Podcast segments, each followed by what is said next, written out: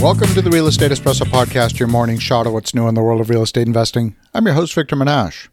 On today's show, we're talking about lumber futures. But first, our development company, Y Street Capital, continues to be active in the current market despite the more challenging market conditions. We're very selective about projects we choose to engage in, and we remain focused on those locations that meet our criteria. We have new opportunities that are opening up that are available to United States investors who are accredited only.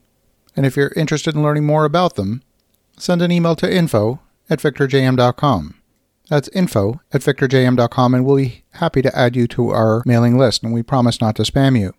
Of course, this is not a solicitation for investment, and any investment that takes place would happen by prospectus only for qualified investors and in compliance with SEC regulations. On today's show, we're taking a look at what's happening in the world of softwood lumber and lumber futures. Entire construction industry for new homes and many multifamily apartment developments are heavily influenced by lumber futures pricing. There's a fundamental change taking place in the way that lumber futures are sold. But first, we need to look at the two different types of futures contracts. The first type of futures contract is to purchase a railcar worth of softwood lumber. That futures contract is an obligation to take delivery of a railcar worth of lumber. The second type of contract is an option contract which gives the buyer the option but not the obligation to purchase a railcar worth of softwood lumber. This distinction is important, since it would intuitively make sense that you would pay a different price for the option versus the price you would pay to fulfill an order. Now let's park that for a moment and talk about one of the major changes that's taking place. An entire railcar worth of lumber is a lot of lumber.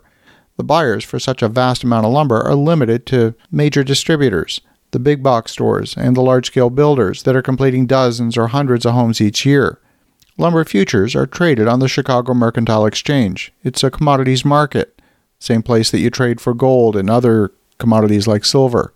The new futures contracts are based on a smaller amount. They're based on a truckload of lumber instead of a rail car. There's approximately four truckloads of lumber in each rail car worth of lumber. That's enough 2x4s to build somewhere between 5 to 7 houses lumber futures have been a good way to approximate the price at the end of the supply chain. They're a leading indicator of what's happening at the front end of the supply chain, and several months later, an increase or a decrease at the front end will appear at the end of the supply chain when you actually go to purchase finished materials and install them in a home.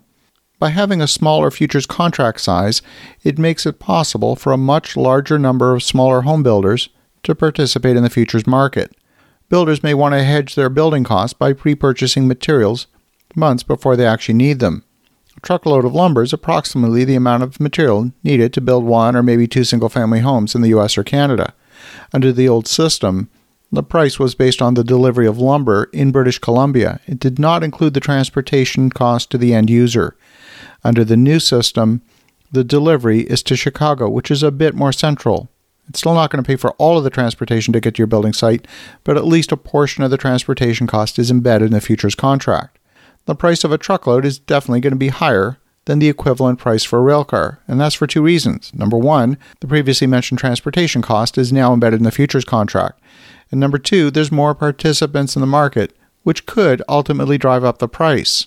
While it might seem like a step backwards to have more buyers bidding up the price, it's actually a good thing. It's a savings the commodity price is higher, but smaller builders may actually save money by purchasing direct from the supplier instead of having to buy through a distributor or a big box store.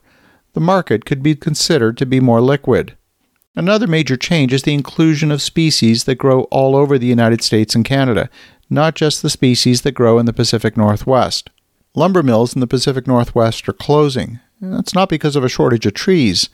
The U.S. has imposed an 8% duty on softwood lumber imports from Canada, and that's reduced demand for trees coming from British Columbia in favor of lumber coming from the southern U.S. We've seen the same companies that own lumber mills in the Pacific Northwest investing in lumber mills in the South. The old lumber contracts stopped trading a few weeks ago, and the new lumber contracts have been trading since August, with a period of overlap for most of the past year. The new futures contract has been trading consistently about $100 more than the old futures contract when you measure it per thousand board foot.